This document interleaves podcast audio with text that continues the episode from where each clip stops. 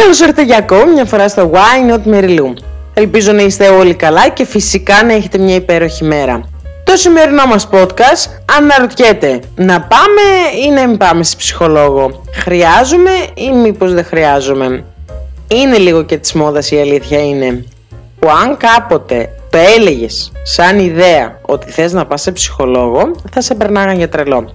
Γιατί η παλιά γενιά το είχε κάτι σαν τις 7 πληγές του Φαραώ, είτε σαν να πήγαινε σε μια μάγισσα να σου κάνει μάγια. Αλλά στο 2023 που ζούμε, που είμαστε πιο εξυγχρονισμένοι, όσο γίνεται δηλαδή, το λαμβάνουμε κάτι σαν τον πρωινό μας καφέ. Βλέπετε στην Αμερική το να πας σε έναν ψυχολόγο είναι σαν να πηγαίνεις σε ένα φίλο σου για καφέ. Αλλά εδώ δεν είναι Αμερική, είναι Ελλάδα. Που ό,τι και αν κάνεις, απλά θα κρυθείς. Εδώ κρίνεσαι γιατί αναπνέεις οξυγόνο. Πόσο μάλλον για αυτό. Αυτό όμως το παραβλέπουμε, γιατί δεν μας ενδιαφέρει τι θα πει ο κόσμος. Παρ' όλα αυτά, ποια είναι τα κριτήρια για να πάμε σε έναν ψυχολόγο, πώς τον επιλέγουμε. Η ζωή, όπως όλοι γνωρίζουμε, έχει τα πάνω, έχει και τα κάτω της. Πολλοί άνθρωποι δεν έχουν μάθει, είτε απλά δεν θέλουν να μάθουν να διαχειρίζονται καταστάσεις.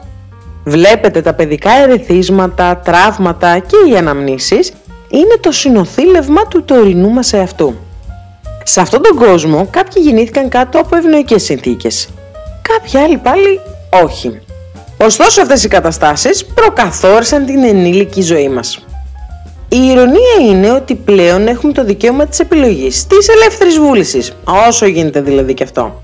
Αλλά συνεχίζουμε να μιλάμε μια λιγμένη καραμέλα, Κανείς δεν με στηρίζει, τότε όταν ήμουν παιδί, αν δεν μου είχε συμβεί αυτό, δεν είχα την προσοχή των γονιών μου και πολλά πολλά πολλά άλλα που μπορεί να πει ο καθένας εννοείται σε κάτι που έχει γίνει στο παρελθόν να το λέμε και να το ξαναλέμε που η ζωή έχει αλλάξει, εσύ έχεις μεγαλώσει, έχεις οριμάσει, αυτό ανήκει πλέον στο παρελθόν αλλά εσύ θα συνεχίσεις να βρίσκεις τρόπους και προτάσεις που θα σε πληγώνουν, θα σε γρατσουνάνε, θα σε κάνουν να κλαις.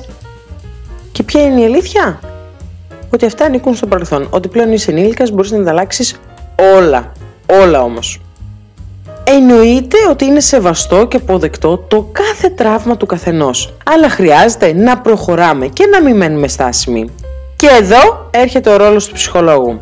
Να ξεκαθαρίσω όμως κάτι ο ψυχολόγος μπορεί να πει τα ίδια πράγματα με έναν καλός σου φίλο. Αλλά από τον φίλο δεν τα δεχόμαστε. Γιατί, γιατί όταν πηγαίνουμε στο ψυχολόγο είμαστε έτοιμοι να αποδεχθούμε κάθε του συμβουλή. Γιατί, γιατί αυτός ξέρει, αυτός έχει πτυχία, αυτός το έχει σπουδάσει, δεν με ήξερε από πριν, δεν είναι ότι θέλει το καλό μου είτε το κακό μου, είναι πιο ουδέτερος και άλλα τόσα. Ο ψυχολόγος λειτουργεί ως καθοδηγητής δεν επιλέγει για εσένα, απλά σου φανερώνει τις επιλογές που εσύ δεν ήσουν διατεθειμένος να δεις. Οι επιλογές παραμένουν δικές σου. Βρίσκει τρόπους και τεχνικές που είναι οικίες με εσένα. Και εδώ είναι το κλειδί για να βρεις τον κατάλληλο ψυχολόγο. Να σε κάνει να αισθάνεσαι αποδεκτός, να σε εμπνέει να πηγαίνεις στις συνεδρίες του. Να αισθάνεσαι ανακουφισμένος όταν μπόρεσες και τα είπες κάπου χωρίς να σε κρίνει. Θα μου πεις, μα δεν μπορώ κάθε φορά να δίνω χρήματα σε διαφορετικό ψυχολόγο. Και θα σου πω εγώ ότι η αξία της ψυχικής σου υγείας έχει μεγαλύτερη αξία από κάθε τι άλλο στον κόσμο. Βλέπετε, όταν πάμε σε ένα ψυχολόγο σημαίνει ότι δεν μπορούμε να διαχειριστούμε είτε να ελέγξουμε μια κατάσταση. Αντίθετα μας ελέγχει εκείνη. Γι' αυτό ακούμε ότι έχουμε κρίση πανικού, κατάθλιψη, εγχώδια ταραχή. Έχετε ακούσει ποτέ την παλιά γενιά να, τα αναφέρει; Όχι. Γιατί; Γιατί δεν άφηνε το περιθώριο. Δεν είχε το χρόνο να σκεφτεί τι είναι κατάθλιψη, τι είναι κρίση πανικού, τι είναι αγχώδιαταραχή και πολλά πολλά αυτοάνωσα κιόλας νοσήματα. Γιατί η παλιά γενιά δεν είχε την ενημέρωση, δεν είχε την πληροφορία, όχι σαν εμείς που γουγκλάρουμε κατευθείαν αν κάτι δεν ξέρουμε. Τότε οι άνθρωποι δεν είχαν χρόνο γι' αυτά, δεν τους ενδιαφέραν κιόλας αυτό που σκεφτόντουσαν είναι να ζουν αξιοπρεπώς, να ταΐζουν την οικογένειά τους και να παρέχουν τις επιθυμίες που θα μπορούσαν να έχουν. Αλλά προτού πας σε ένα ψυχολόγο, δοκίμασε να το ελέγξεις εσύ, δοκίμασε να διαχειριστείς εσύ την κατάσταση. Γιατί αν δεν το κάνεις, τότε θα είσαι απλά ανεύθυνος των επιλογών σου και για ακόμη μια φορά θα απευθυνθείς κάπου για να ρίξεις τις ευθύνες της αόρατης αποτυχίας σου. Με αποτέλεσμα οι συνεδρίες σου δεν θα τελειώσουν ποτέ. Γιατί όταν πας σε ένα ψυχολόγο θα πρέπει να έχεις κατά νου ότι κάποια στιγμή θα τελειώσει το κεφάλαιο αυτό. Και θα πρέπει να προχωρήσεις και μόνος σου, χωρίς την καθοδήγηση κάποιου.